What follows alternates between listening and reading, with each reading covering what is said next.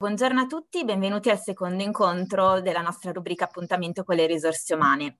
Il nostro ospite di oggi è il dottor Giampiero Castano, consulente del Ministero dello Sviluppo Economico. Buongiorno, dottor Castano. Buongiorno, buongiorno a tutti gli ascoltatori. Grazie davvero di essere qui con noi oggi, innanzitutto. Grazie a voi di darmi questa possibilità. Allora, io direi di partire direttamente con le nostre domande. Certo. Dunque, lei per 11 anni è, è stata alla guida dell'unità di gestione delle vertenze del Ministero dello Sviluppo Economico. Possiamo dire in un certo senso che, che è l'uomo chiave delle crisi industriali nel nostro paese. Cosa le ha insegnato questa esperienza? Beh, intanto eh, vorrei precisare che la mia esperienza professionale si è purtroppo limitata ad un tema che è quello delle relazioni industriali. L'ho svolto in, in posizioni diverse, ma alla fin fine, poi ripensando alla mia vita, ho tirato la conclusione che ho sempre fatto questo di mestiere, un po' nelle organizzazioni sindacali, un po' in alcune grandi aziende e poi per finire questi 11 anni al Ministero dello Sviluppo Economico e anche adesso che continuo a lavorare come consulente per aziende eh, o per altre strutture, eh, continuo ad occuparmi di questo. Ora, cosa mi ha insegnato invece la, l'esperienza del, del, Ministero? Beh, è stata un'esperienza entusiasmante, non c'è dubbio, anche perché, eh, vede, io mi sono trovato a gestire le crisi aziendali eh, a cavallo delle due crisi importanti dell'inizio di questo secolo, quella del 2008 e quella del 2012-2013. Eh, sono state crisi diverse tra di loro, però entrambe eh, hanno avuto un impatto molto, molto importante sulla situazione industriale italiana. Basti pensare che nel 2008 c'è stato un crollo del 25% della produzione industriale con conseguenze, eh, con conseguenze drammatiche. Ora, eh, io credo che l'insegnamento maggiore che ho avuto da questa esperienza è quella di, mh, è stata la, la, la, la capacità o la possibilità di ricercare soluzioni non per i singoli lavoratori, anche quello sicuramente, ma per eh, il futuro delle imprese. Molte imprese hanno cessato l'attività, molti impianti sono stati abbandonati eh, senza più nessuna prospettiva. Il mio compito è stato quello di ricercare soluzioni, non sempre con successo, pensiamo a Embraco che è ancora una vicenda sospesa, ma molte altre volte invece con, eh, con successo, eh, con eh, soluzioni che hanno dato prospettiva non solo ai lavoratori, ma anche al, al territorio in cui quelle imprese eh, hanno insistito magari per decine e decine di anni e che poi improvvisamente cessarono l'attività. Questa è stata l'esperienza migliore e quella che ancora oggi sto cercando di proporre a, alle persone con cui lavoro e sto cercando anche di proporre al governo perché faccia una legge che sia coerente con eh, il, il, il tema delle dismissioni, che in altri paesi è affrontato con molta più determinazione di quanto non lo sia oggi da noi. Certo, Beh, sicuramente eh, tutto ciò che, che ha raccontato eh, dà soddisfazione, ha dato soddisfazione a lei, ma anche io che, che ascolto eh, ammiro ecco, la, la, tutto il lavoro e la soddisfazione che, che ha potuto provare eh, nella, nel, diciamo, nel, risolvere ecco, alcuni, alcuni, casi, alcune crisi aziendali. Ma ehm, senta, in alcuni casi, ad esempio, non, non si corre il rischio di accanimento terapeutico? Eh, assolutamente sì, eh, ci sono situazioni che eh, non si risolvono perché sono, eh, c'è un atteggiamento eh, sbagliato da parte sia delle organizzazioni sindacali che rappresentano i lavoratori, sia dei territori in cui queste realtà insistono.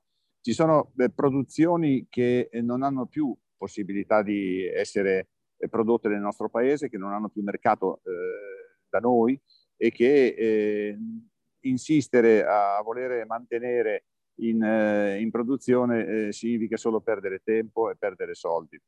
Il caso dell'Alcoa, che io cito sempre come paradigma, è significativo, ma ci sono anche molti altri casi nei quali eh, c'è stato fin dall'inizio la richiesta eh, duplice.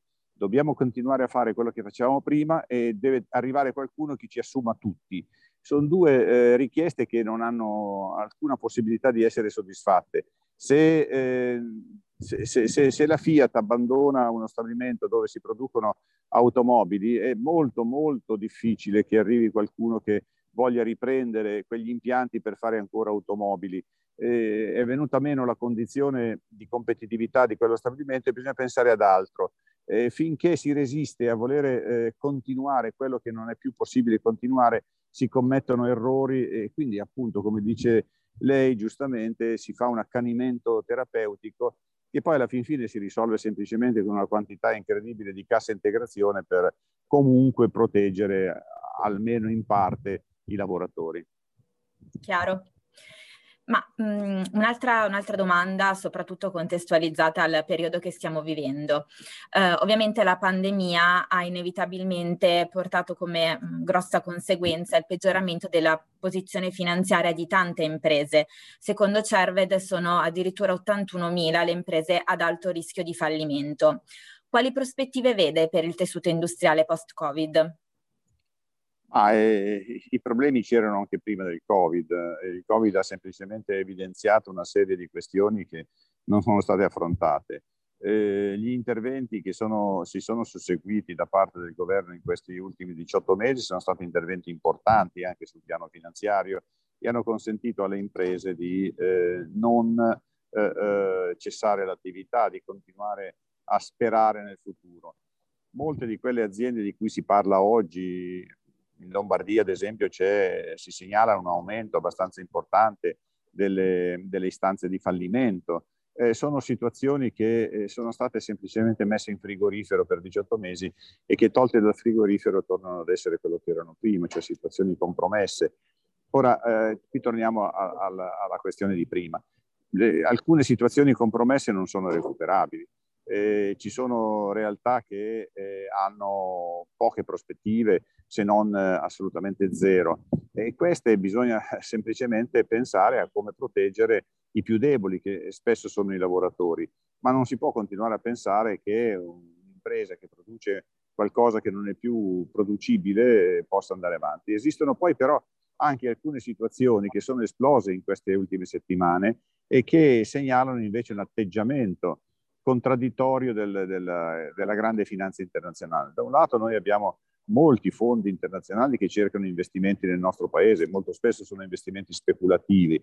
E poi invece abbiamo molte eh, multinazionali che eh, stanno eh, semplicemente riorganizzando la propria catena del valore, eh, posizionando alcune pro- produzioni in parti del, del globo dove eh, vi sono più eh, convenienze.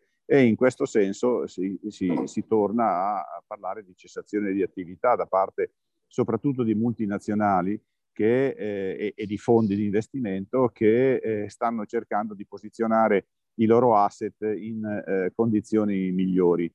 Come fare a, ad affrontare questo problema? Torno a quello che dicevo prima. Noi dobbiamo eh, dotarci di una legislazione che non è una legislazione rivoluzionaria, penso ad esempio all'esperienza francese, una eh, legislazione che obblighi chi eh, decide di di cessare l'attività a presentare dei piani di riutilizzo dei loro, dei loro, dei loro impianti e, e, e collaborino eh, con le istituzioni e con le parti sociali a trovare delle soluzioni anche onerose per loro, eh, perché no? Insomma, quando uno eh, crea un, un, danno sociale deve anche farsi carico delle, delle conseguenze e in una qualche maniera eh, collaborare per riparare il danno che è stato causato dalla, dalle sue scelte. Io non voglio eh, colpevolizzare nessuno, tantomeno le imprese e gli imprenditori. Dico solo che spesso c'è un atteggiamento poco collaborativo e questo non aiuta a, a risolvere i problemi. Chiaro. Tra l'altro mm, dobbiamo ammettere che nel nostro paese eh, i tempi della burocrazia non, eh, non, sono così ecco, utili, nel senso che sono molto molto lunghi e eh, secondo lei questo eh, non può diciamo, andare a peggiorare la condizione di quelle imprese che si trovano già in crisi abbastanza gravi, nel senso che ora che il tavolo interministeriale sia pronto, sia operativo, eh, magari alcuni di questi casi più gravi possano diventare addirittura irrecuperabili? Sì, i temi sono due. Uno, eh, la burocrazia lenta e questo è un tema che ci trasciniamo da decenni.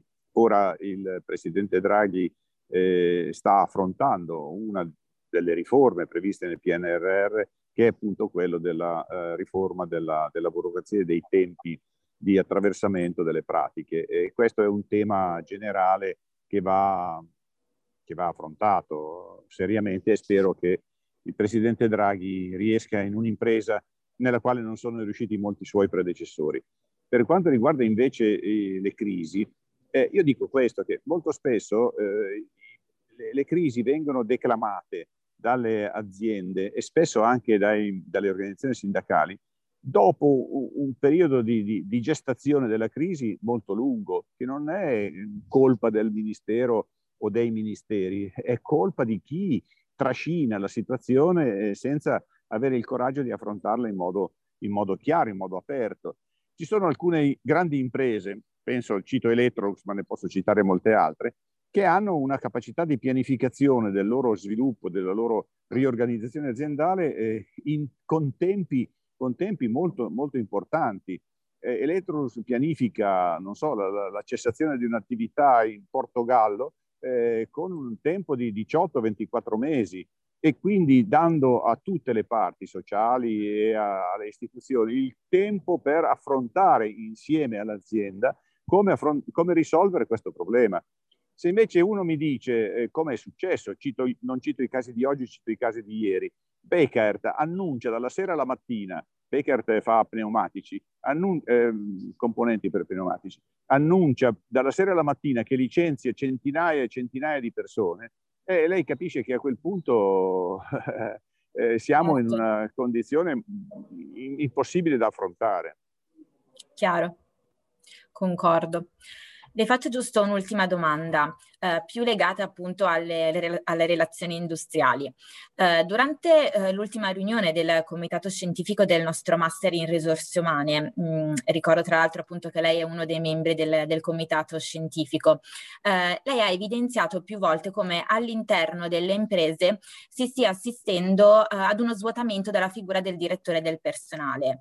Ha ribadito appunto che è una questione molto importante. Come mai questa figura è così importante? Importante per le relazioni industriali e come è possibile anche ripristinarla correttamente all'interno delle imprese?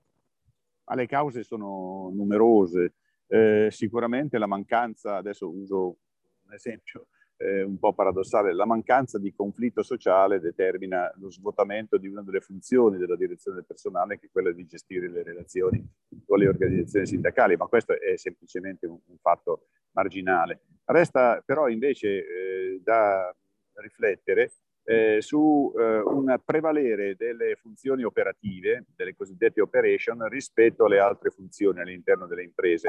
È quasi che la questione costi eh, sia diventata un po' la questione eh, predominante. È un modo di concepire la gestione di impresa, eh, a mio parere, non particolarmente brillante.